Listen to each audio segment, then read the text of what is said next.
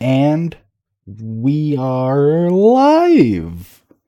Because we gotta we gotta get back on the uh the early start, be uh being ready for being ready for Yeah. it all. Because when we don't have the the the live soon screen, although that's a that's wonderful for editing, because then I just rip the audio and post it on Anchor.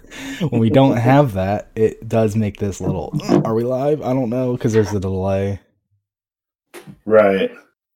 But so we are live. Hello, welcome again to another bi-weekly episode of the Loose Cannon Show. We are continuing our dive into the Clovis Bray Journal, and uh, where we left off last time, we're about halfish way through, a third of the way through. Wow, there's a lot of word vomit in this that we just keep getting hung up on.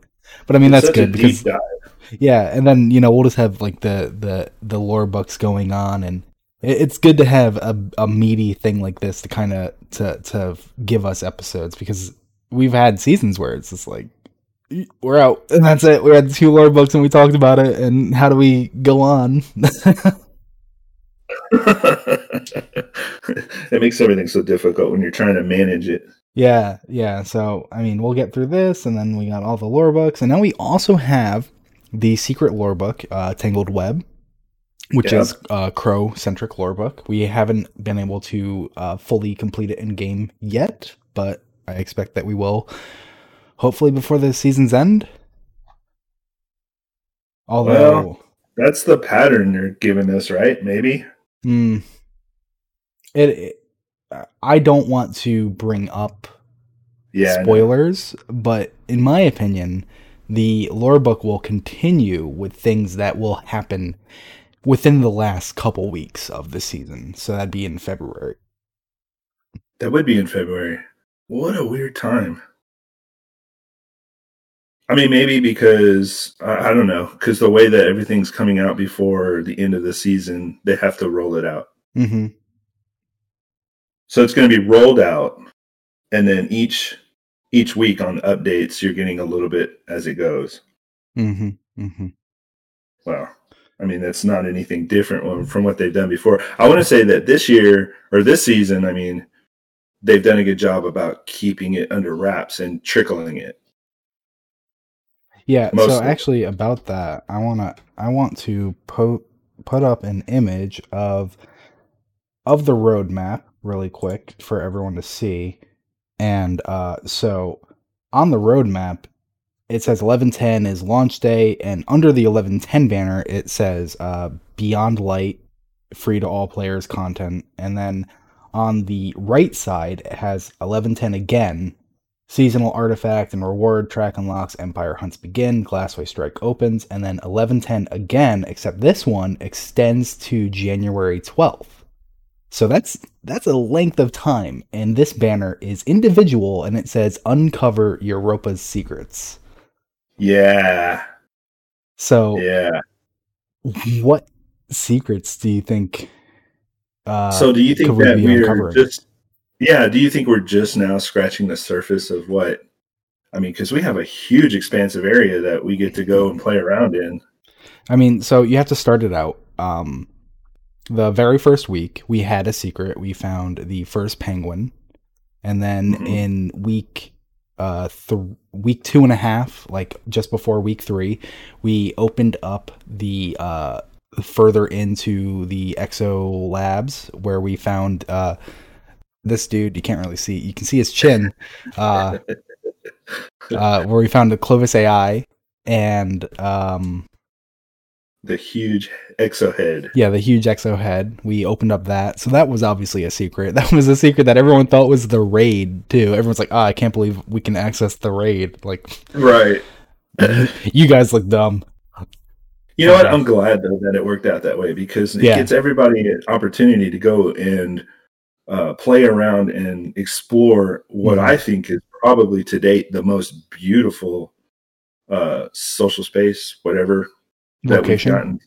Yeah, location. Hmm. Oh man, it's just amazing. I mean, I know the t- the Dreaming City is phenomenal. The Mhm. Tangled Shore is phenomenal, but this one is very clean and bright, and I mean, just the Yeah. detail, the immaculate shapes that everything and how it all ties into the lore and it just it really gives you this sense of of wonderment as well as this overwhelming idea that uh, all these artists put that together and Mhm. i mean so you have to you have to kind of assume there's going to be a ton more Yeah. with that space i mean we know bungie loves to reuse their spaces and I mean, uh, even now, like they they use it a lot because every week we have a new augment quest and it cycles through the eclipse zone. So like this week, if you haven't done your augment quest, go do it. You you buy the scanner buff from Variks and you go and you find the fallen vandal that has the scanner buff.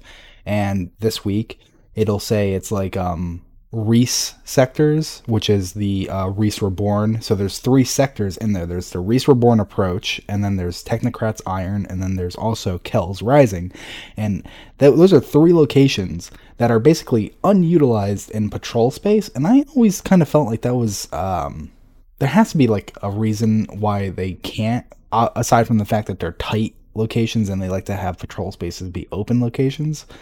But yeah I would love to see more reason to be going in there for more than just this once a week quest because it is a lot of beautiful unused space that they should be using. Like there's the Well of Infinitude, there's uh, Creation, like on the other side from uh, Cadmus Ridge, there's the Riis Reborn stuff and all that. Like true fallen architecture, like to this size, we've never seen that. That was insane. That's very true. Yeah. I, I mean, goodness gracious, dude. We're probably going to see. I mean, we'll probably see some of this stuff trickle into uh, from like a year from now. We'll probably. I mean, this is going to go on for a while. Yeah, they're. I mean, they're definitely going to continue to use um, use the space appropriately. I'm sure, like Mhm. especially with it being um, the the the annual space. I mean, like what what else could they have us go back to here? Like, was the moon ever really reused? Now that I'm thinking about it, Mm, not really. No. well, it had we a didn't it had a bunker, Yeah, we did have a bunker. and it didn't have one of the other things. It didn't have one of Osiris's uh, obelisks, but it had a bunker and it had the undying content, obviously. And then uh, yeah, what I was mean, the last was one? the Arrivals. Too. And obviously, it couldn't have anything in Arrivals because all the Arrivals planets were getting nuked. Yeah. So okay, well, I hope they utilize Europa. It's it's a really exciting place to be, and the Cosmodrome. I love having the Cosmodrome back, and we know they're going to do more with that. Right. Hmm. Hmm. Food for thought, because I don't. I mean, I could, I could. They could go so many different ways. I don't even want to speculate at this point. Because I mean, I know we, I know we're going to get the Witch Queen, and you know, eventually, uh, Lightfall. But Mhm. just from the way that you know we're kind of, just from the way that we're thinking it might go with how the sub we got the stasis subclass, and then there could be two more subclasses Mhm. um, one obviously tied to uh, when the Witch Queen starts. Um, Yeah, and I, then- I really think that we're gonna see one with Witch Queen as well. I know we've Yeah. talked about that before, but like I'm very confident that at the very least that is their goal. It might be like a balancing issue where it's like Witch Queen coming out and we don't have a new subclass, but like we're gonna get one. But I mean, if it's dependent to the story like Stasis has been, then that's a different beast entirely. So I'm That's sure true. get it. Yeah, I don't see why they wouldn't make it dependent to the story, Hmm. um, because that seems to be the the trick, you know, to get you in, involved into the campaign. Yeah, Uh, yeah, that's very like true. before, before it was just go, you know, follow this path of weird shaped trees. Eh, yeah, exactly. That's what I mean. Like, if that's how they were going to do it again for new subclasses, then it can just be like we couldn't get it out in time for Witch Queen, but we got it in time for the season after Witch Queen, where it's like, okay, That's true. cool. yeah, But in Taken King, were they kind of important to the story, or were they like a side quest? Like, hey, go do this. They were just, you know, they were just a side quest. That was the weirdest thing about Taken Queen. It almost felt, it almost felt uh, removed from the game a little Hmm. bit because remember the when the warlocks uh, they would went to to, the do PvP their map, or they all went Yeah, to PvP they- maps. yeah, and then that one was the most. That one was the weirdest to me because Really? they had well, yeah, because they had to um they had to meditate on a new power to end up using it. So it almost felt like, well, they had this innate ability all along, and then they just went out and meditated for a little while and got it. Well, I mean, that's how like basically. I mean, I don't want to say that's how all the powers work. All hunters had the ability to wield a dusk bow, and it's just that it's such a, a, a, dangerous subclass to wield that hunters are scared of it. They fail to yeah. wield it, like whatever the case is. Well, we as a player didn't get the chance to until we encountered the the corpse of Tevis. Tevis? Yeah, yeah, Tevis Larsen. Yeah, Tevis Larsen. I guess that's why it feels. I guess that's the. I guess that's the trick because to somebody who to to a regular player, average mm-hmm. Joe going into the game, you know, it makes sense as a hunter. You go and you find it, and then you yeah. unlock it and then um, as the Titan, you go and you find it and you unlock it. You know, because they go to the lighthouse and well, they go to uh, they, um, get, they, go to burnout. They don't go to the lighthouse. Oh yeah, that's burnout. Sorry, yeah, burnout. Uh, burning shrine. Is it burnout or burning shrine? Oh, it's burnout now. It was burning shrine then. Yes, because now it's a simulated uh, burning shrine inside the yeah. infinite forest. My God. God. This is a mess. Okay, yeah. so so then the so then the Titan gets to strike the forge, and they get the hammer. You know, to get the. But so like, that's what I mean. It's it, I feel like any Titan had the ability to to yeah. do that, but it was just that it was like such a closely guarded secret that Titans had the Sunbreaker ability. That makes sense. You know that makes that, sense. And then we brought it back to the city. And now I'm sure any Titan who comes into the city, it's like, you know, in Destiny 2, when they go back to get their Sunbreaker subclass, they don't go to Mercury. They don't go to Mercury yeah. and strike the Forge. They again. just get it. Yeah, they yeah. just get it because that's how it actually works. You can, right. you have the ability, but Destiny in Destiny 1, they wanted to give you this like dramatic, oh, look at how you learned yeah. this super secret ability. And I mean, even in Destiny 2, we got new abilities, and those were kind of the same thing. They were just kind of given to us. And Sentinel, Arcstrider, and Dawnblade were they were told to be um, old abilities that like no one used anymore, which is kind of right. like oh that's cool. Like these are these are the the original things that they did with Void and all that, which really makes yeah, more makes, sense for um yeah.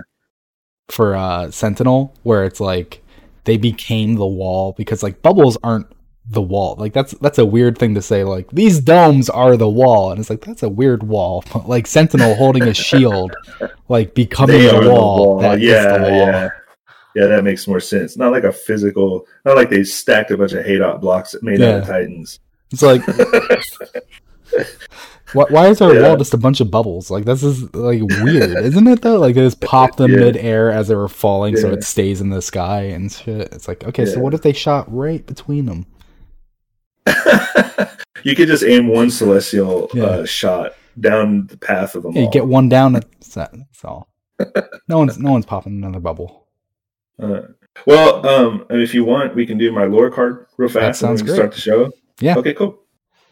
All right. So if you're just joining and you're just experiencing us for the first time, what we're starting to do now is every show we'll kind of open it like we're doing, but I do my lore card, which is my little uh, Destiny Armory explained my lore explanation for some of these items that you guys get to see uh, arrive in the game.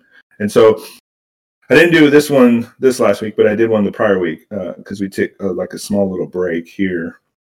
Um, and so what we did the lore card on was uh, three pieces which are now in the game. Uh, there's a, there's a ship, a sparrow, and a ghost, and they're all pretty much named the same thing. So there's the Atlas Hauler, Atlas Runner, and the Atlas Shell. Um, but they're all named, and this one is kind of cool because they're all named after a Greek god in mythology, um, named Atlas, of course.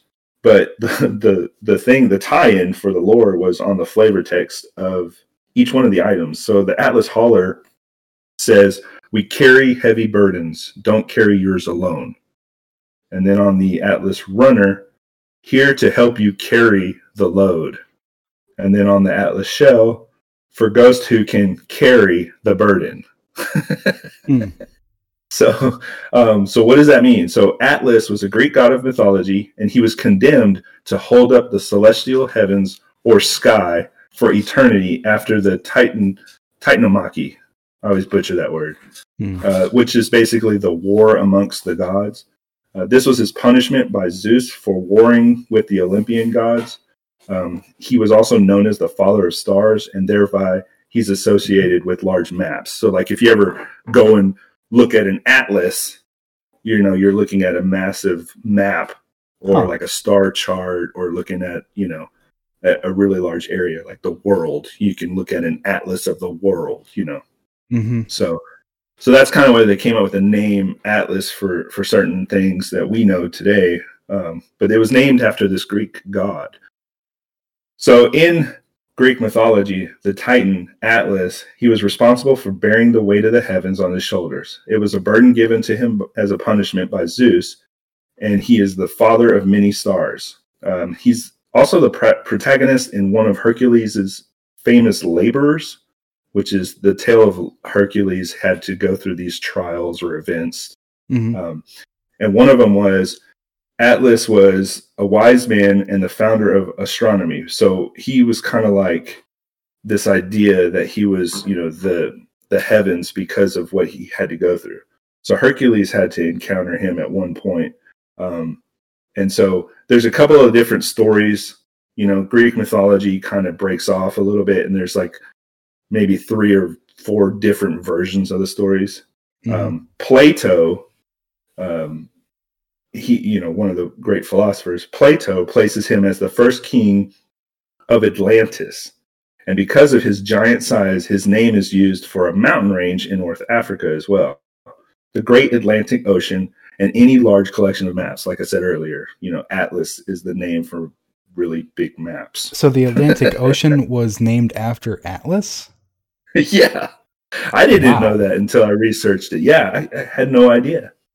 Um, which I could Huh. go on a whole spin spinfully thing on that one because of the drifter and the deluge and a whole bunch of other stuff that happened in that region, but I won't. Yeah, for another time. yeah, for another time because that'll get way off. All right, so his name is synonymous with suffering uh, or very enduring. Atlas was the son of the Titans Lepidus and Clymene, or Themis, if you're reading it in a different way. Uh, Mhm. And his elder brother was Epimetheus, Minoto- or Minotheus, and Prometheus. So Prometheus is the one that we all know. He's the one that brought fire to man. Anyway, he's related to that You guy. should know Epimetheus too. He created man. That's true. Yeah. The one I didn't know a whole lot was uh, Mino- Minotius. Yeah, that one I actually One don't of know. Yeah, he's one of the lesser known characters, you know. There was so many. yeah, just as many as they can they can uh they can fit. And I mean, especially when uh the Greeks went to Egypt and they're like, yeah, that's our god too. Uh Yeah. Uh, his his name is different, but that w- w- yeah, uh yeah. just Yeah. why not? So that's the that's the one that's the one fascinating thing about um, mythologies and Mhm. historical accuracies and and just overall culture in a nutshell Mhm. is they've traded stories for so for thousands of years that um, you get these branches that kind of break. It's almost like Destiny lore. yeah. you get these little branches that break off uh, but you can kind of find a nexus where they happen to like when certain wars happened certain cultures and certain people all collided they had these sharings these commingling of stories and folklore and mythologies and stuff Mhm. like that so it, it's very much you can very much understand why certain regions have adopted certain um, beliefs or gods or you know folklores or stories Mhm. and then just way the heck on the other side of the earth you get the same story but different characters kind of Yeah. different names stuff like that. Yeah. So anyway uh, atlas he has the task of holding up the heavens as punishment from zeus for leading the titans in their battle with the olympian gods for control of the heavens. Um, homer also describes atlas in his odyssey as a as deadly minded uh, as knowing the depths of all the seas, and ho- as holding up the pillars far out in the Atlantic Ocean, which holds the heavens and earth apart. So that's, I guess, that's where his name became Atlantic Ocean. um, another story places the god with the Atlas Mountains in North Africa. Here, his punishment comes from his gross lack of hospitality, and the Titan was transformed from a shepherd into a huge rock mountain by Perseus. okay. Uh, yeah, using the head of a Gorgon Medusa with her deadly stare. You know how Yeah. Perseus cut the head off of Medusa and mm-hmm. used it to turn whatever she looked at into stone. So th- there's this one story that makes Atlas basically the mountains in North Africa. Like he's actually supposed to be the mountains. Yeah, like those mountains Oh are. my god, that's crazy. I know. Uh, Atlas is almost is also most famous for his myth involving him with one of the celebrated twelve labors of Hercules. Yeah. Hercules was required by Eurysth. I'm gonna butcher this. Eurystheus. Eurystheus. Anyway, Sounds right. to he was to fetch the golden apples. They love golden apples in Greek mythology for some reason. Yep. Uh, but he was required to fetch the golden apples from the fabled gardens of Hesperides, his, which were sacred to Hera and Mhm. guarded guarded by the fearsome hundred-headed dragon Ladon. So in that story, you know, he pretty much wins, and he gets the golden apples by tricking uh, Atlas. Um, following Prometheus, Hercules asked Atlas to retrieve the apples while he, and the help of Athena, took the world onto his shoulders for a while, while giving the Titan a welcome respite. So, when returning with the golden apples, Atlas was reluctant to resume the burden of carrying the world. However, Hercules tricked the god into swapping places temporarily while the hero went to acquire some cushions to bear the tremendous weight. So there's this story about when they came back because you know obviously Atlas couldn't hold up the earth for a while, so they had to go on this little adventure. And when they come back, he's like, "Hey man, um, I noticed you know this is really heavy. Can I go get some cushions real quick while I'm holding the earth for you?" And he's like, "Sure, I'll hold it for a minute." So Atlas holds the earth. While Hercules takes off to go get some cushions, and Hercules like, ah, sucker. So I mean, it's kind of it's kind of like a popular distinction to consider like Atlas and and Kronos and etc. Titans, and to consider the Olympian gods gods. So I just think it's it's funny that Titans are stupid. Uh, oh man, I didn't say it. I'm not getting flamed. Titans are great. I'm married to a Titan, so I have to watch what I say. uh, so that that ends the um, lore card. But yeah, it, it's it's pretty cool. Atlas. So if you think about it, how a guardian is is working right now, we're carrying the burden of Mhm.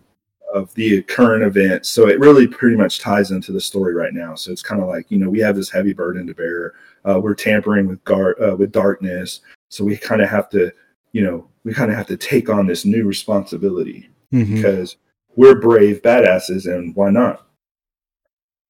It's really interesting that um, Atlas is supposed to be a mountain range in Africa because in Connecticut we actually have a mountain called Sleeping Giant, which the the I guess the profile of it looks like a person, like it's got the feet, the legs, the stomach, the head, stuff like that. So Wow. people, people said that a giant fell asleep and basically the earth just grew around it.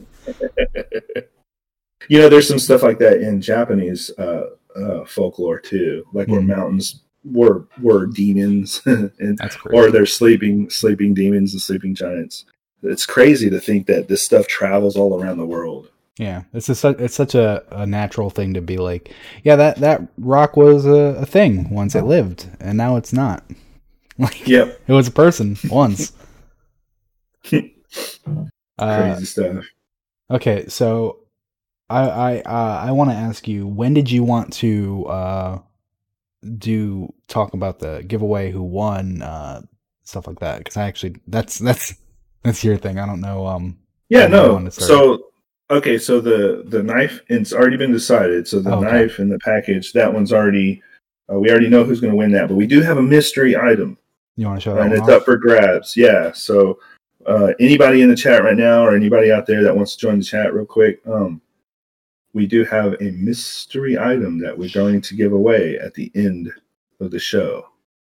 So these are So- um they're up on the screen and these are uh mini mini items. Yep. Okay. So not like the uh the ghosts I have behind me on the stands. These are little miniature miniatures. Yeah. And one of them I made, it's a 3D printed item. Yeah. All right. So there it is. So then So you um can- Have a chance to get that while we're yippity yapping here. yeah. Uh we will uh let's uh let's put in the the keyword now uh for anyone. Uh so the keyword is dog hive, one word, capital D. Uh just type dog hive in chat for a chance to win. Love and uh, we'll pull the winner at the end. We'll comment it a couple more times throughout the show just so everyone has a chance. And uh, that should enter you into this through the Nightbot thing. I don't really use Nightbot, so I, I hope it works seamlessly. we'll see. yeah, that's that's kind of how it how it how it's uh, going right now. Okay, yep, it, it it has noticed it. So thank you, uh, Aviator, for for uh, contributing because that did confirm that it will work. Um, Nice. so then, you want to get into uh, the Clovis Bray Journal? Absolutely. Let's rock and roll. All right. So we left off uh, just after uh, the note on clarity and starting with the message to uh, Willa Bray. And so basically, Clovis is now on Europa. He hasn't made any big discoveries yet. He's still trying to figure everything out. He's trying to create exos and he's asking his family for help. And his family hates him. He do we know what happened to Clovis's wife, the first wife, first, excuse me, first Clovis? I couldn't figure that one out. Just kind of thrown out there that she's not around anymore. No, not suspicious circumstances. Just she divorced. Know, I, somebody, I saw somewhere, read something, something about tinfoily craziness. I've seen some crazy thoughts, but but yeah, His I, I wife was. I couldn't find it. Yeah, so, somebody was like, "She's the veiled figure statue." No, So, well, no, no. Putting that down right now. No, that is not the case. yeah, I didn't even, I didn't even think to, I didn't even think to, un, to, to kind of Well, figure out where she went until then. Somebody said some crazy stuff. I don't think it's very important, but there is a part of me that's just kind of like, I wonder what happened to her. You know, like she's buried in a desert. Yeah, his whole family hates him. His he had he had his he had his wife, he had his one Mhm. son, and his one son died because Clovis and his son both have a genetic disease that will cause them to die, and that's partially majorly why he wants to create exos because he doesn't want to die to it. He wants to upload into a robot body and live forever without caring about that genetic disease. Right, right. His son died in the transfer process, Yeah. and now This is a- his- Sorry, go on. No, I'm sorry. This is a popular um what do you call it? This is like popular right now. This idea of uploading your consciousness Mhm. or your life Mhm. essence or your anima or whatever uh digitally. So this is kind of like a, a new topic that people are really getting into. Um you know, it's been around forever, obviously, but it's just popular right now because you know we have other games like Cyberpunk 2077 and and and just these other things. And um, so, like, if you're gonna go and try to understand some of that idea or that philosophy behind it, I would encourage you to look it up because there's some really cool ideas, and they've been playing around this with these ideas since you know freaking the 30s Mhm. uh, of just being able to basically copy yourself in a in a form that will live on forever. I, I just have a quick question. Did you finish Ready Player Two? I did not. Okay, Don't spoil it. That's that's why I'm saying. I just have a question. Did you finish it? I don't want to. I was. Yeah. I, I don't- even want to ask that. I don't even want to bring reference to Ready Player Two. But I mean, I've been so busy, dude. yeah. But you're right. It is it is a media thing. Like there's um that Netflix series Altered Carbon. There's the, the Yeah. Prime Video series Upload. There's Yeah. it's it's a constant theme that it's like, what if we could be robots? And it's like, well, why would we want to do that? Like, right. There, there's some really good videos. Um, Kurzgesagt, which is a, a YouTube channel, and um, I actually work for. I have a client in in my my business that I do um, who ra- routinely uh, donates money to this to this YouTube channel called Kurzgesagt. So shout out to them. They make uh, some amazing amazing videos, uh, and it's basically called In a Nutshell. So they'll they'll they'll create a whole YouTube video with great inf- uh, informational, you know, visuals, little cartoon characters, stuff like that. And it's so entertaining. They can take the most complicated uh, subject and and bring it to you in this nice, coherent uh, way so Mhm. that you know just anybody can understand it and and it's phenomenal work they do but they do one and it came out a long long time ago but they do one and it was about uh, uploading your consciousness which they just recently did a new one but they did this one and it was basically talking about how would humanity survive forever Mhm. and one of the theories is we would have to create what is called a dyson sphere um, which of course is what the Traveler is in some people's Ye- opinions. Yeah, so there that was one of the things that came up a long time ago is is the traveler a Dyson sphere. But also to expand on that, what a lot of people don't realize is there's a more theoretic there's a more detailed version of a Dyson sphere called a matryoshka matryoshka brain.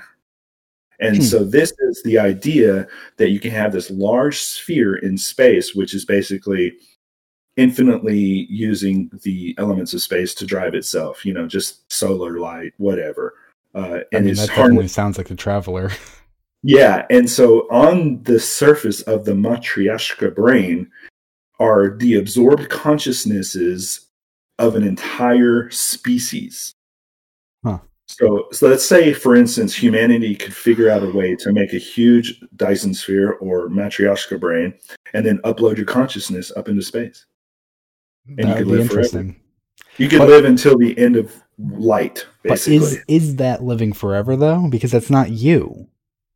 Correct. So there's the there's the idea of like when you trade so like when you trade atoms one for one into Mhm. another entity, how much of the new entity is actually you Yeah, versus the you know, so what is the threshold? Like is it fifty percent? because when does whenever the new thing become you? Whenever I whenever I, I think about stuff like that, I just immediately go to uh, John dies at the end, where it's li- like the elaborate story about having an axe, and I think it was like he murdered someone with the axe, and it broke the handle, so he replaced the handle, and then uh, he murdered someone again, and it broke the the blade, so he replaced the blade, and then the first guy came back to life, and he's like, "Oh, you got a new axe," and it's like, "Well, is it a new axe?" Because he he replaced items one at a time so I mean, it was still his singular axe. He didn't go out and buy a new axe. and it, that's, that's just what I think one. about when I think like, if I uploaded my mind into a computer, that's not me anymore. That is a new person. yeah. Almost like Yeah. Crow is not Uldren. That's a new person. Exactly. I'm glad you brought that up because that's that's one of the conundrums with crows. People are, you know, people still hate them. People are coming I mean, on around. now. Twitter. I'm really happy about Yeah. that. Yeah. I mean, but you still see people on Twitter. They're like, "I refuse to give him cookies when the Dawning comes out." You know? Yeah, well, those people are dumb. They're gonna have a they're gonna have a lesser triumph score than me, and everyone knows that's how you measure greatness. Oh, okay.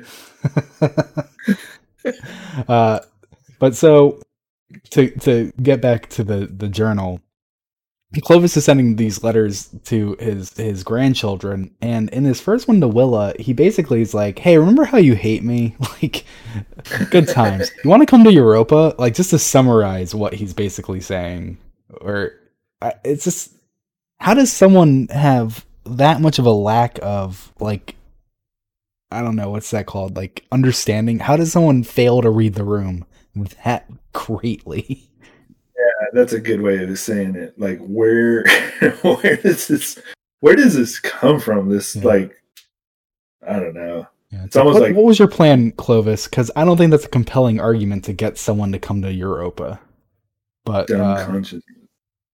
Moving Yeah, on to know. Anna, he he basically uh shits on her for building Rasputin. He says you've wasted enough uh, on that paranoiac machine. Par- How would I pronounce that? Paranoiac? Paranoiac? Yeah, Yeah, whatever. that's how I would pronounce it, I guess. Yeah. Wait, wasted. She, he's saying you wasted all this time on Rasputin. Instead of working on Rasputin, come to Europa and help me unlock human immortality. And so I wanted to ask you. Hmm. Uh, we know while Clovis was on Europa, the Traveler was on Io because Mika, who was a ten-year-old uh, boy on Europa, his his fathers were helping Clovis become create exos and he was writing letters to the traveler talking about how one day I'll be on Io to visit you. And the traveler was on Io just before the collapse. So Clovis had to be working on exos just before the collapse. Hmm. So I wanted to ask you, what do you think the the time frame is of this? Like is this just like a few years, like at most a decade? I didn't. I never thought of it until just now.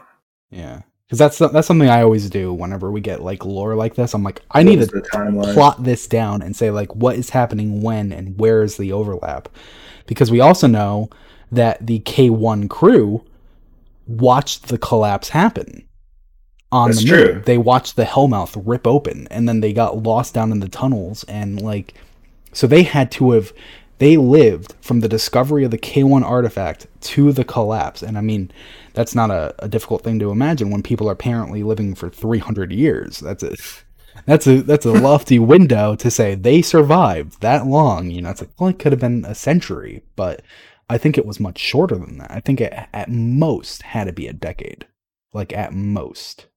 I'd say I mean, that would make three. that would make more sense because could you could I mean. something to think about, right? Yeah, I couldn't see. Yeah, I mean because it's it it seems like to me it seems like Clovis is making a mad dash to immortality out of necessity. He wants to escape the inevitable extinction of humanity. Um, hmm So I wouldn't I wouldn't think that he would have more than I wouldn't think that he would have a lot of time to really dwell on that. Mm. you know, because it, exos were always a thing, sorta.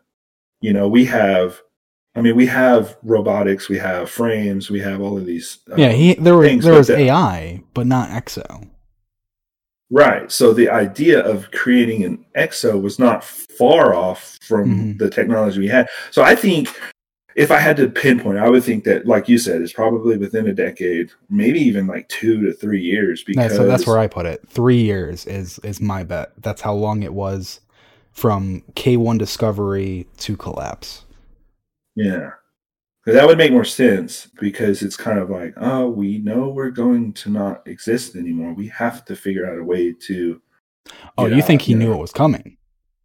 Well, I think he knew something was going to be. See, I don't Because- I don't think that. I I think Oh, you he don't? I think he was trying to prevent his own his own death entirely selfishly, not protect humanity, have humanity survive, just entirely focused on him himself Well, surviving.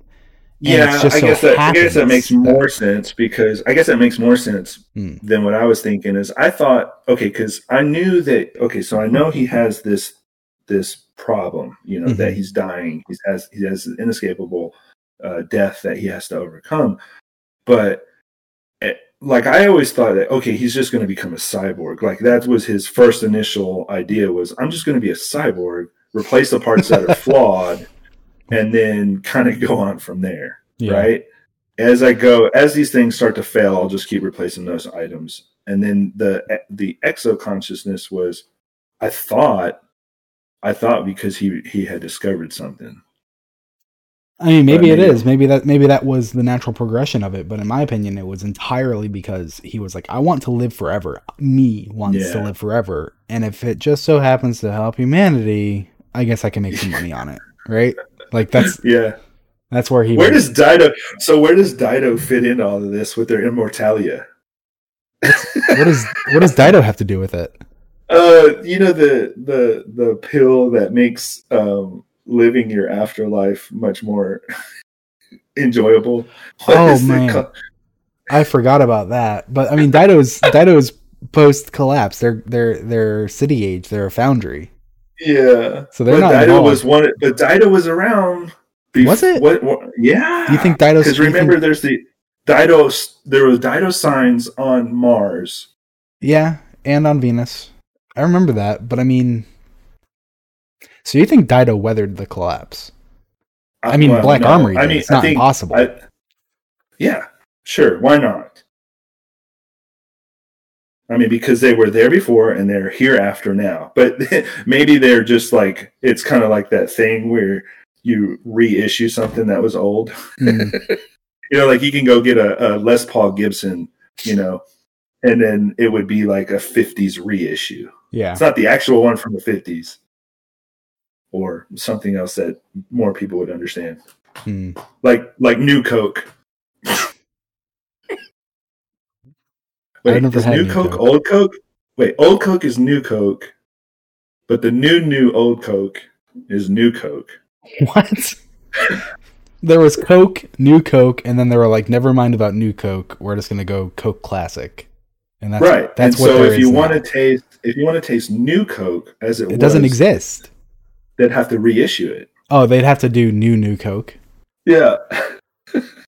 Yeah, they they would have to do new Coke for for that to happen. I don't care about New Coke. I just want Black Cherry Vanilla Coke back. Ooh. That was the best one. I never But- that one. But so Yeah. uh, he had Clovis had uh, four grandchildren: Willa, Anna, Elsie, and Alton. He only sent letters to Willa, Anna, and Elsie, and by only sent letters, I mean he he only drafted letters for the three of them. The only one he actually sent to was Elsie, which was basically just come to Europa. Let me prove to you that I did nothing to your father that I wouldn't do to myself.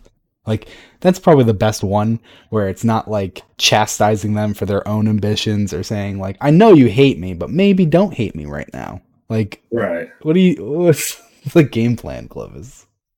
you know it almost feels i mean you know, it, it's it's not cliche because it's actually it's a really good um version of some of the older like dramas and Mhm. stuff where you have the dad you have the stereotype of a father who doesn't give a crap about his kids and he's self-absorbed and he's just stuck in his own you Mm. know world and no matter what he's going to do what he wants to do. And his kids are just like these little these little orbiting individuals. And all they're really to him all they really are is just a way for him to pro- to keep his bloodline going you know to keep Mhm. his his name uh, going forward. But at the same time it really show it kind of it makes you feel like like i don't think he had remorse. I really don't I really don't think he had remorse. Even when No, he was, he even up to the days when he was sending letters out or drafting letters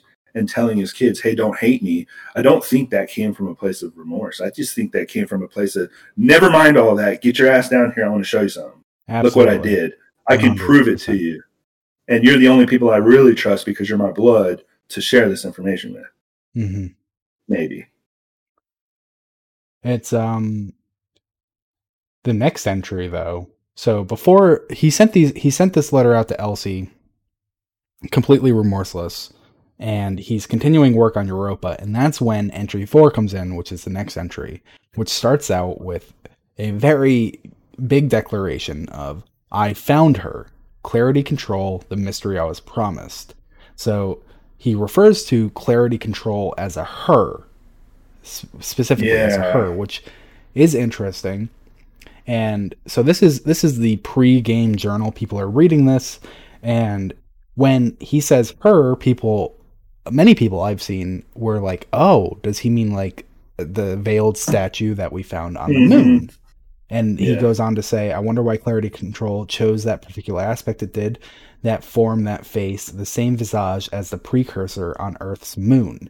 So that means he freaking saw the pyramid. He didn't just find the artifact, the the thing that's in the uh, the anomaly map on the moon, he actually went into the pyramid itself. Can you believe that? That's crazy.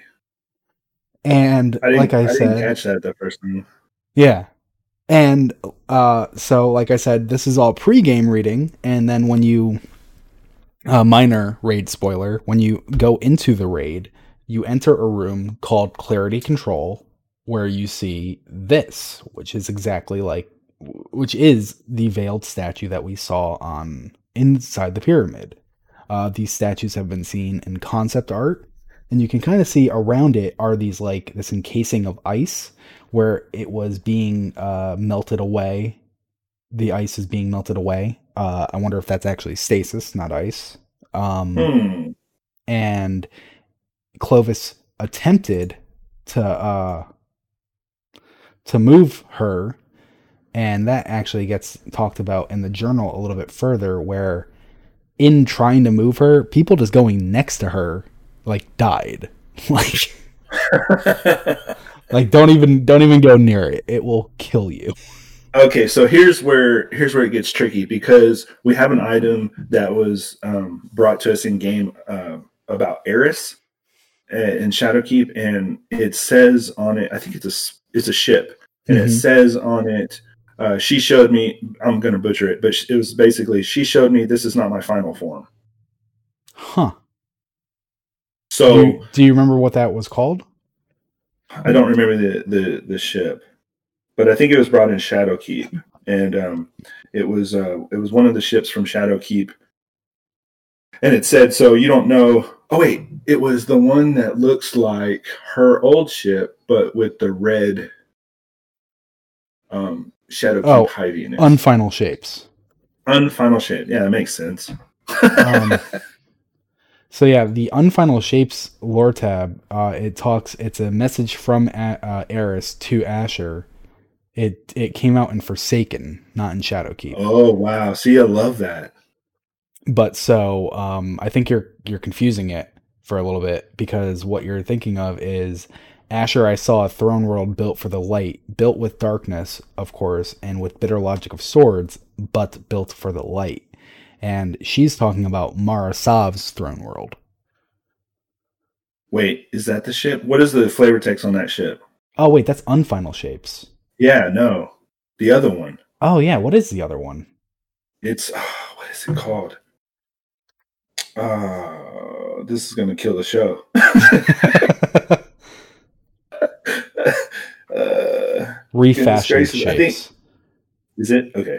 Yeah, uh, Shapes. refashioned shapes is uh, recovery is a spiral, not a circle. You may return to the same patterns, but you will break free. Mm, no, And uh, the it doesn't have a lore entry. That's all it has. no, that's not it either. Well, I don't know what to tell you, man. uh, can we like type in Ishtar? She showed me. I mean, you absolutely can. Yeah, I know. I don't want to derail the trash, uh, the show. I don't want to derail the show with some trash. Yeah, I mean No, everything. But there is a ship. There is a ship, and it says on the flavor text, and it's tied to Eris, and it says, "This is not my final shape. She showed me that." Something like that. I mean, Ishtar is very good at finding things. If you can spell correctly. Yeah. Uh, no, I mean nothing Maybe I can it's final form. Maybe it's final form. Ugh, Either I way, don't know. I don't know. Let's go back to the journal. It's there. It's, It's somewhere. there. So, so It's somewhere, anyway, we so anyway, the whole reason I brought that up was because we have these statues where, I mean, we've seen them in tons of places. Have we? I mean, we've only seen them in two places. Mm, Concept art not included.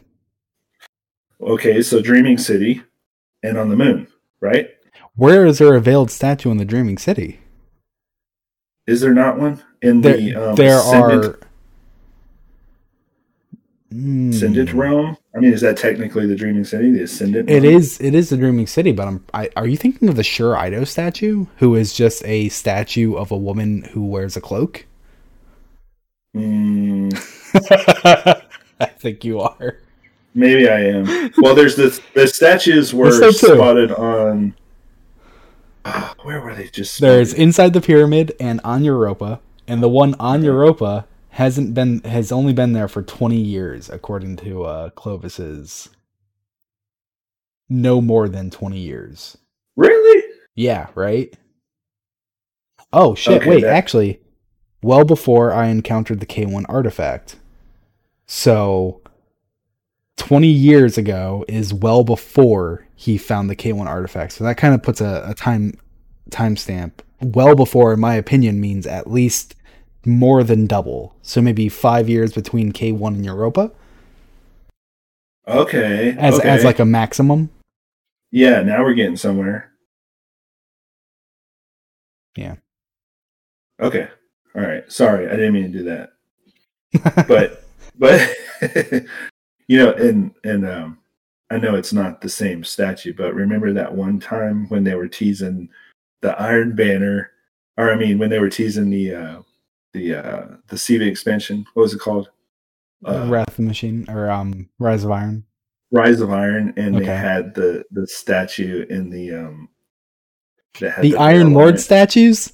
yeah and they had that one statue and it had the veil on it They all but then had they didn't masks put it on in it. game Wait, what? No, but one of them, one of them had a veil on it, and it was only in the com- the teaser videos for I the don't expansion. It didn't that. actually make it.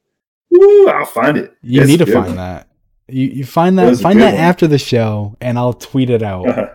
'Cause Yeah. let's actually make some progress in this. We're coming up on our time, and and since we're coming up on our time, let me just reiterate: there is a there it is. There is a giveaway, a mystery item giveaway. It's no longer a mystery. You can see it on screen. These are miniature items handmade by Rhino Props.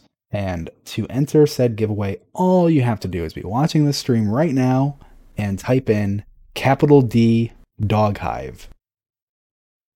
nice. One word. That's all you have to Capital do. Sorry. Sorry about that. It's okay. It's okay. No, I'm apologizing to anyone watching because I just I forgot to turn off the screen. So just they All saw. right, I won't. I won't ruin. I won't ruin our, our. This is called loose cannon for a reason. If you're Yeah. just now experiencing the show for the first time, this is what we do. And since we don't have Baxter to, I know. I was going to say in- that Baxter was good at, at keeping things keeping things a little track. corralled because the both of us were just way too off topic all the time. Uh, but that's fun Um, it. The next entry in Clovis's journal is a note on why the exominds fail, and we actually talked about uh, a little bit of this uh, last week, where I was talking about how he calls um, he calls them the Grail of Homo Simulacra, is an artificial body with an immortal human mind, and I, I really liked how they used that terminology to to describe that he's actually like all invested in this as an evolution of humanity, not Yeah. even though I say he's doing it for himself, he's absolutely doing it for a selfish reason. He's not setting someone else up to say, continue my work if I die. He's like, no, we're doing this for me and everyone else. But just to, Right. to really dig into that, um, and I think that stems. I think that stems from a place in knowing that once he can attain this and make humanity all basically exos, and Mm-hmm. he be the he be the father of the exos, that all brings him as the center oh my God. of creation. Oh my god. Um cuz remember in um I want I want to find the exact entry. Uh, I guess it, I guess it wasn't in this. It was probably in the um the Shadowkeep journal. But in the Shadowkeep journal, they called Clovis like uh pre-golden age capitalism left unchecked. Like that's what Yeah. that's what Clovis is like as an Yeah. entity. Perfect. And you saying that just made me remember. Uh, remember that old? It wasn't Pixar. I don't think it was DreamWorks, but it was an old animated movie that was like Disney esque. It was called Robots, and basically it was a society of robots Every everyone's a robot except there's like the elite robots who can afford upgrades, and then there's the poorer Oh. robots who can't afford upgrades, so they're just like all breaking down and stuff. And it's like, yeah, I mean, if you can't afford this stylish new upgrade, then do you even deserve to live? And that was that's basically the movie. They were like grinding Yeah. up old robots for like spare parts and like just the metal. And it's like that's what Clovis would do if he succeeded Yeah. in creating humanity as Exo. He would just capitalize on it. That's perfect. It, it makes it creates this dystopia. Yeah, no, that's that's that's Clovis entirely. Just Yeah. straight out dystopian. Like I'm gonna rule. There have been a lot of sci-fi movies in this in this vein or this topic. You know, like um, you, you, like even the one you brought up, Altered Carbon, because if you didn't have enough money or if you were a criminal or whatever, you're just brought back as whatever. You could be brought back as some old decrepit dude. That was in like the first episode too. There was like a, a, a nine year old. I guess there's like some clause that if it's like a child that dies, there's a wait they, they get a free body. And this Uh-huh. nine year old got brought back as like some seventy year old. And it's like mom, Yeah. dad, and the parents are like, You're not my daughter and like, no, please. Yeah. And it's like, how crushing is that? Like Yeah, it is pretty crushing. and that, that's you know, that's it- perverse. You know, yeah, not to be that's just weird you know people need to accept accept natural e- even if it even if it sucks sometimes right. it's, it's I mean, it's like if your if your kid, you know, died a horrible. I mean, if your kid didn't die, he survived a horrible accident and left him disformed or disfigured or in a wheelchair or whatever. You know, you're gonna love them no matter Yeah. what. and if there's some way to to to get them out of the wheelchair to to help them be completely self capable absolutely go for it Yeah. but the idea of like someone died in natural causes except no they didn't that's just fucking weird to me Yeah, it is. That is messed up. um, so, uh, but so the exominds are still failing. Clovis hasn't found out the secret, and he uh, begins. He explains how the uh, first stage of the breakdown is looping the same repetitive, stereotyped behavior once observed in zoo animals. And um, again, I have to bring it to a movie. Have you ever seen Happy Feet, the penguin dancing Yeah. movie? Remember when he Yeah, gets yeah. captured? He's put in the zoo, and he's just like completely like gone Zoned out. Yeah. yeah he's like yeah. ah this is this is life and it's like there's the horizon that goes on forever but you Uh-uh. can't go there type of shit and it's just like it just accepts your just accept Yeah. your reality. and it, it's crazy it's almost like it, uh, it's almost like when you try to take a human mind and you put it in this metal cage that it's simulating that type of that type of life almost like it knows Yeah. it's not in its natural environment that it knows it's in this Yeah. unnatural environment Yeah, and that brings us back to what I mentioned last time is is that the mind. One of the reasons why we have you know exomind re- rejection is Mhm. because the mind needs the mind can't survive in a perfect simulation, or it can't it can't survive in a perfect, uh, you know, body or So- whatever. That is actually uh, referenced later on as Clovis is working through all this like exo mind stuff. He says perhaps this recursive self checking is even the source of consciousness itself, where the human mind is is engaged in constant self correction. It needs it needs these things to be wrong, whether it's from like radiation from the sun or or Yes. anything else. And it's like okay, there's a there's an error, there's an error, there's an error, and it kind of regulates itself because of that. And I actually asked the exact same thing. Is that the cause of the exomind rejection? Is that the cause of the degradation? Like exos can spontaneously reset. So Yeah, that's crazy. is that because like these natural degradations that needed to be left in the exo mind ascend to a point where it's like there's too much wrong here. Reset. Right. Yeah, absolutely. See, they're tapping into something that we're not conscious of, or we don't have, we are not consciously aware of what is the driving force of our mind. hmm And so when we're playing with this thing, you know, that I guess what he's learning is um, you cannot, you cannot create perfection. It has to have a flaw in order for it to survive because it will, it, just like you said, it will recognize this is not, you know, just like the penguins, you know, this Mhm. is perfect environment that we're stuck in. Yeah. It's everything they need. There's never they never go hungry, they're never too hot, they're never too cold. They're exactly perfect and it breaks it. their minds. Right. Just like it takes a forest fire for more trees to grow, and and without that forest fire, those certain trees will not grow. I mean, there's certain trees that they can't repop, uh, they can't propagate again unless there's a fire. And there's mm-hmm. certain you know there's certain aspects of life that like seasonal changes. If you don't have seasonal changes your grass doesn't grow you know mm-hmm. and that's why deserts exist you know because the season there is basically always the same. And so there's only a certain amount of things that can weather that type of environment. And so everything else just dies. Like you can't have a flower live forever you know it's got to die eventually and then you know be brought back. Mm-hmm. so it's like this perennial idea or this idea that the mind recognizes that there has to be something bad. Mm-hmm. Which is not how an AI works. So yeah. like he, he says when we train AIs, we knock out random neurons in each learning cycle, forcing the AI to work without them. And it yeah. creates a more robust, stable intelligence. So that's why like robust and stable. I mean we have we have Rasputin and failsafe and the Clovis AI. Look at, yeah, the Clovis AI. The Clovis AI has been so far been pretty yeah. good, but but that's what I want to. That's what I wanted to ask. They actually have a Clovis AI. Clovis has basically simulated himself and put it into mm-hmm. an AI.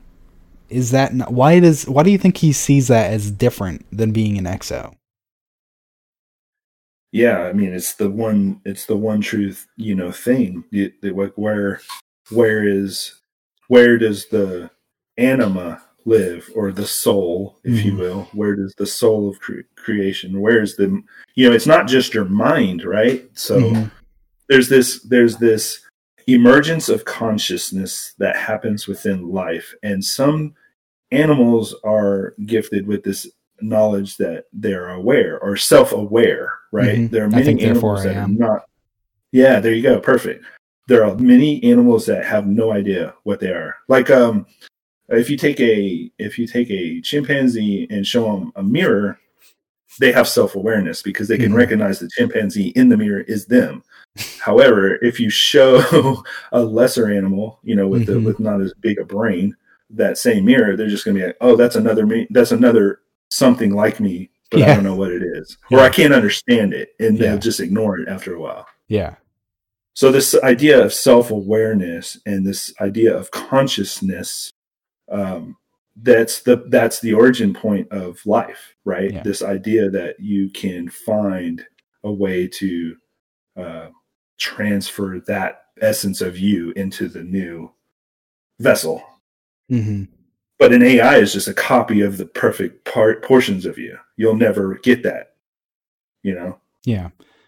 I think uh, the reason it's kind of like what you said. The reason he doesn't view the Clovis AI as a proper evolution is because, like how you said, where is the soul? Uh, would you call it the anima?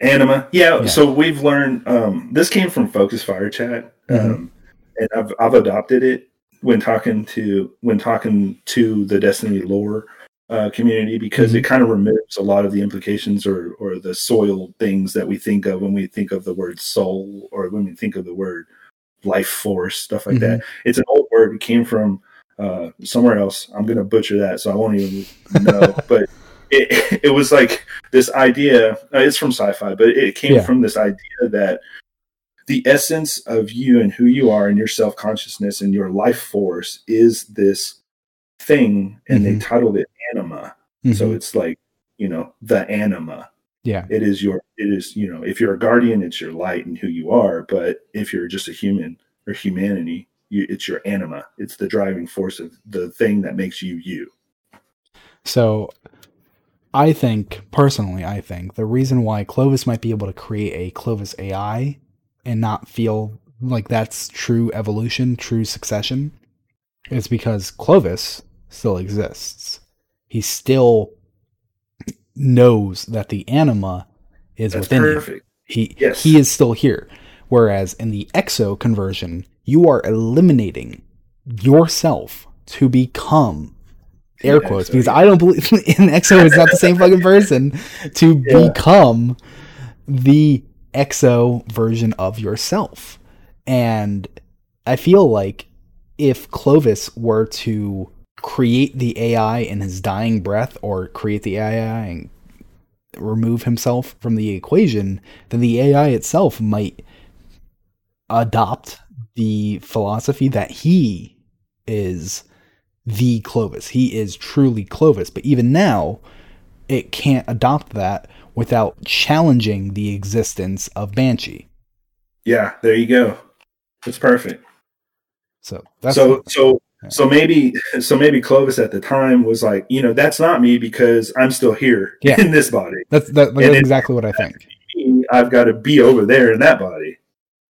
Like basically, once that transference happens, um, that that basically moves me from here to there. It's not just a copy. It's not just another me that thinks it's me. Mm-hmm. Yeah. That's a whole nother dilemma. You know, because I Mhm. um, because like even if let's say for instance Rasputin, Rasputin's subminds or Felwinter or all his little creations or things that were part of him Mhm. um, decided to you know counter counteract whatever his agenda was, uh, he could very much think, oh no, I've got to get rid of you. I'm going to eliminate you because you're a flawed version of me or you're not me. yeah. They're, Where- they're a fraction of himself, whereas Yeah. he is himself. Yeah, it's crazy. Yeah.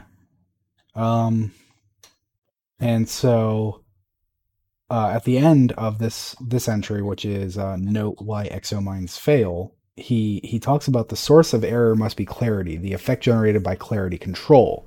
But how can it be gathered, harvested, and applied? How can it change clarity from an abstract process to something tangible, incarnate, and usable? So this is uh from from my understanding, uh, tell me if you if you think different. This is taking the abstract of dark and turning it into the solid of stasis. Whereas Guardians take the abstract of light and they turn it into Golden Gun, they turn it into Nova Bomb, they turn it into uh, Yeah, Fist of Havoc. You know, they they generate it into a tangible form, even if it's not a, a physical form necessarily. right.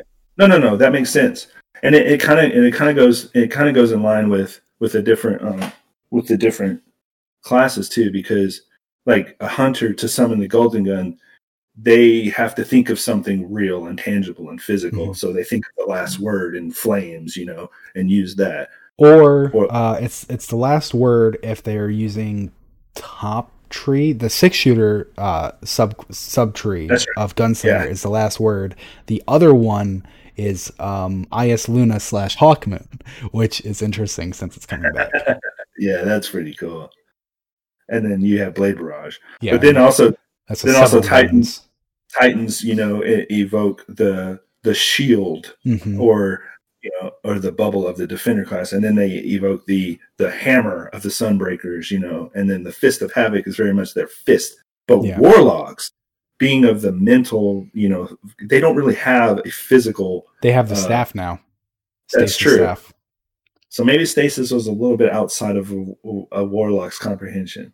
well, I don't think it's outside the comprehension, but it's like this is a new way of thinking for you. And That's I mean, true. uh, Dawnblade made the sword and the wings. Yeah, yeah, that's true. That is very true. You know, but that was uh, what the Dawnblade was the old.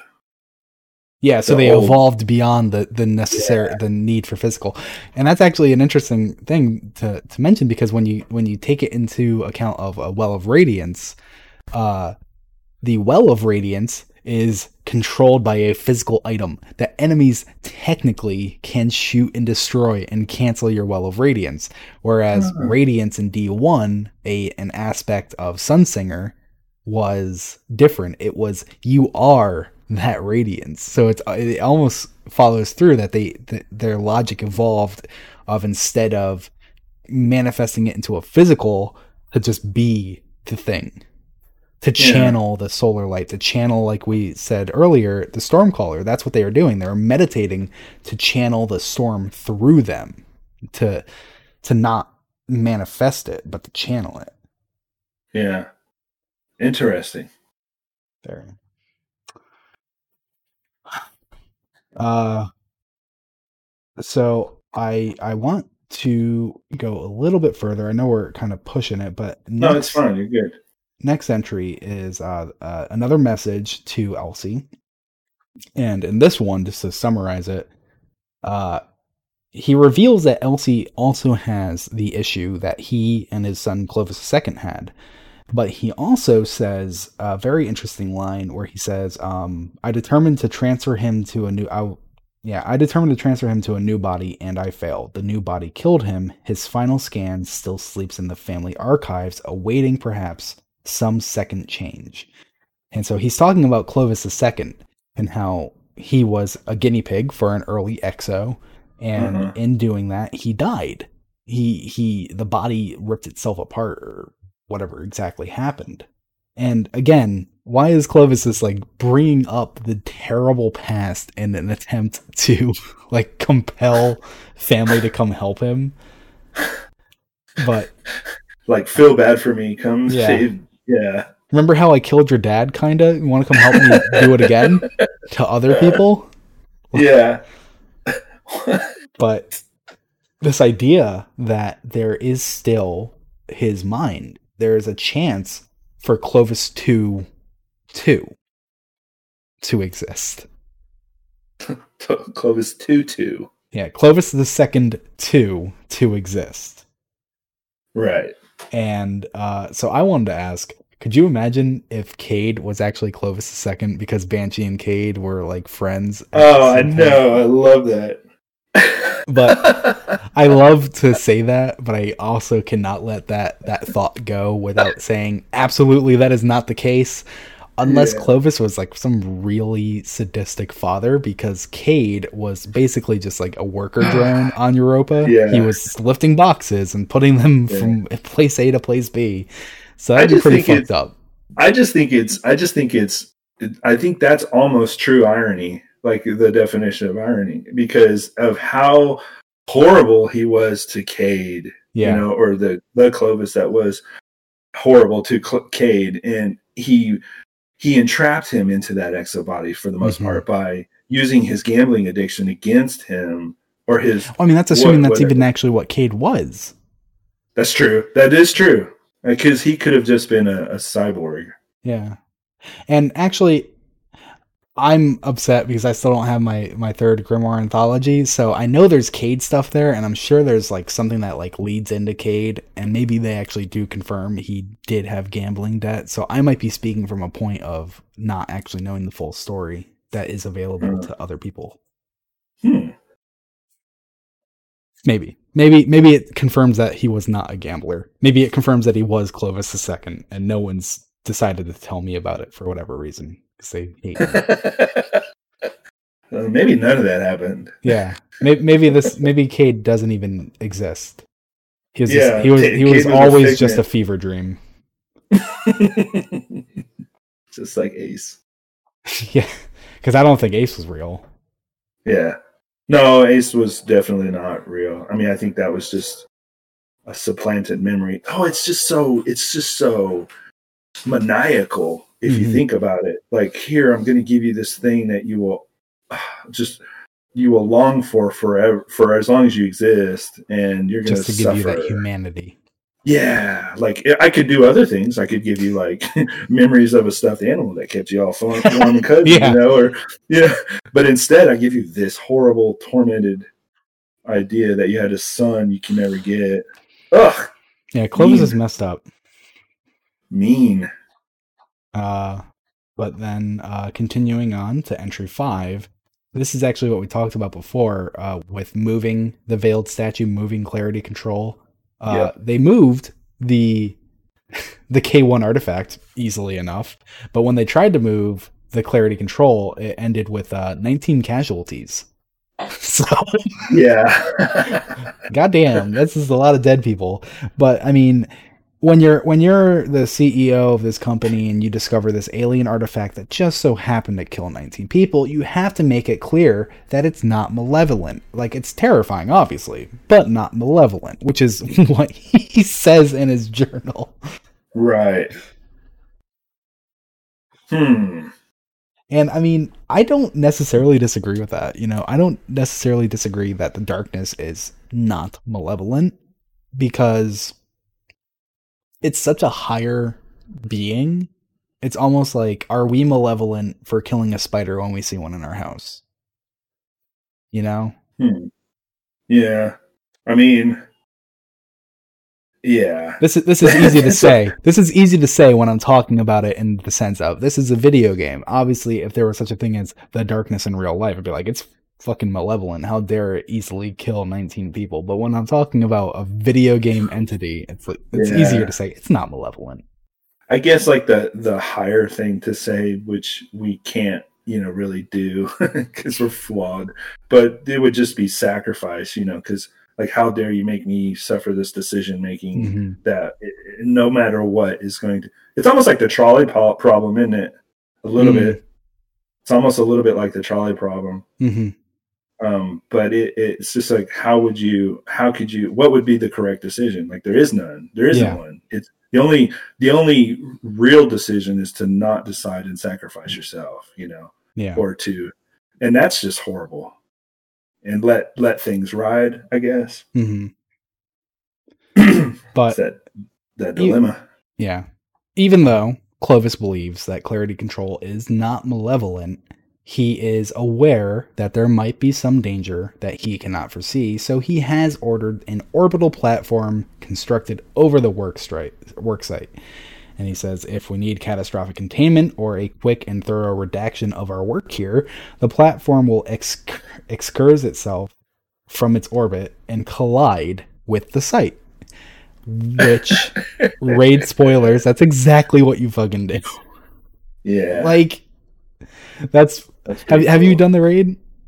no Oh man, it is that is I've one of the like the the coolest ideas Bungie has had for a raid, in my opinion. This idea that it's like you're gonna you're gonna find the deep stone crypt, but don't even worry about it because you're gonna go to space and you're gonna destroy the deep stone crypt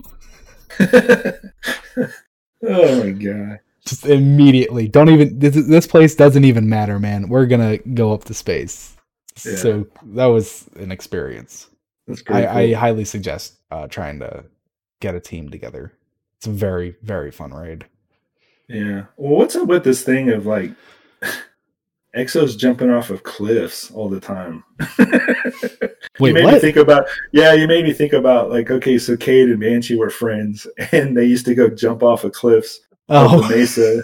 yeah, and I then don't know. and then we just got some new lore about how um uh Elsie's new body when she was r- first running around in her new body, she was let's go.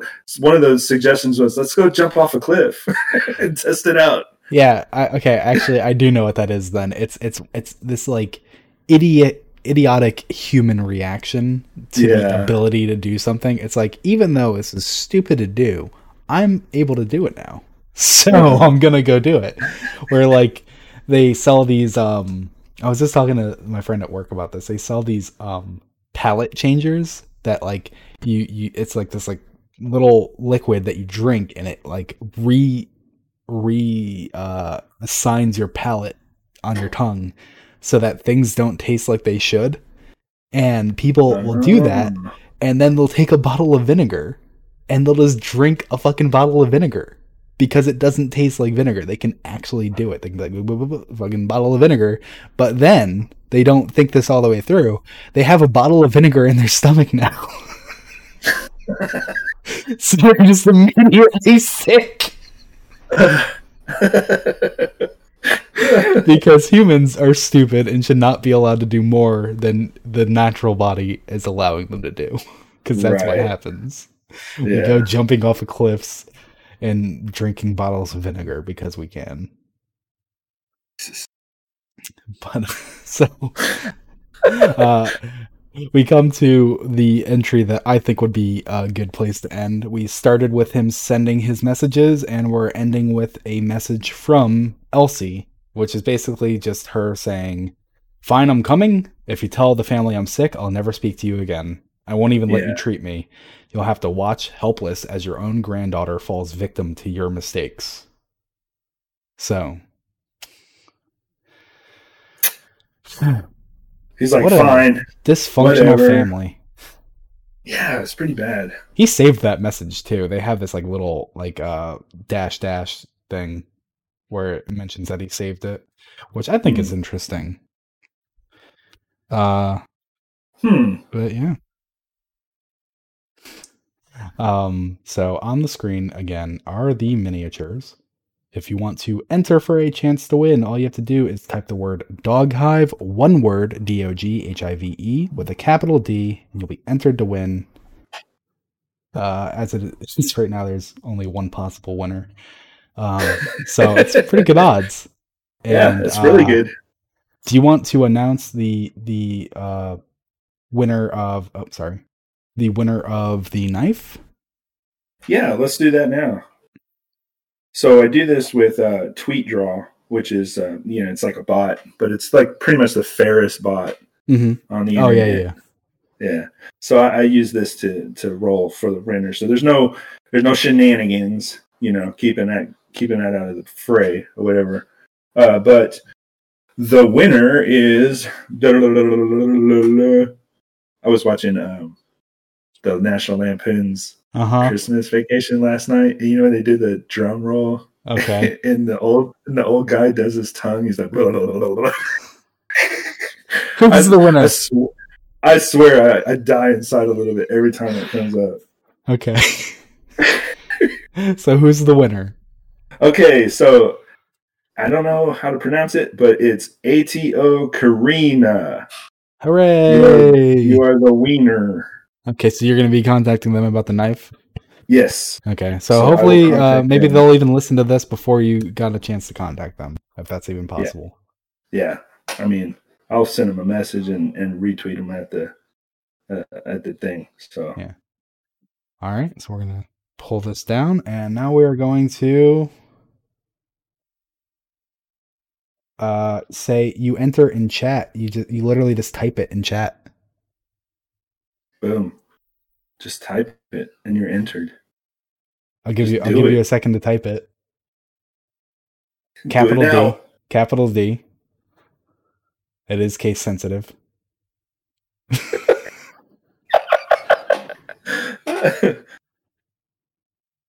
Okay, it says that you're eligible even though you didn't do Okay, there it is. So we're gonna roll it. And there it is. awesome. Who is it? It is the uh, person who said it an hour ago. uh, congratulations on winning a 50 50. Uh, I will contact you. Uh, assuming you're still in chat, I'm going to contact you now. And uh, we'll get you the information, or we'll get your information direct to Rhino here, who is the Yep. uh, creator of Rhino Props, and they will get you your award or reward. Yay. Yay. Um, so our next show will be continuing on this journal, and it will be on December twenty seventh. Is that good? Nice. Two days after Christmas. Yeah. Is that okay? Okay. Yeah. I think that's okay for me. Well, that'll be fun. We'll have um, new toys. Yeah. we can talk about all our new toys. Yeah. yeah, absolutely. Uh, so if you want to find out more about us, then you can uh, follow us on Twitter at Loose Canon Show. It's L O O S E C A N O N S H O W at on Twitter, and uh, we only really uh, tweet updates about the show, and that's going to be it, everybody. All right. Good show.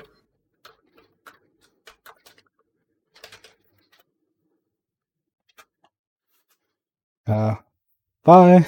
Bye.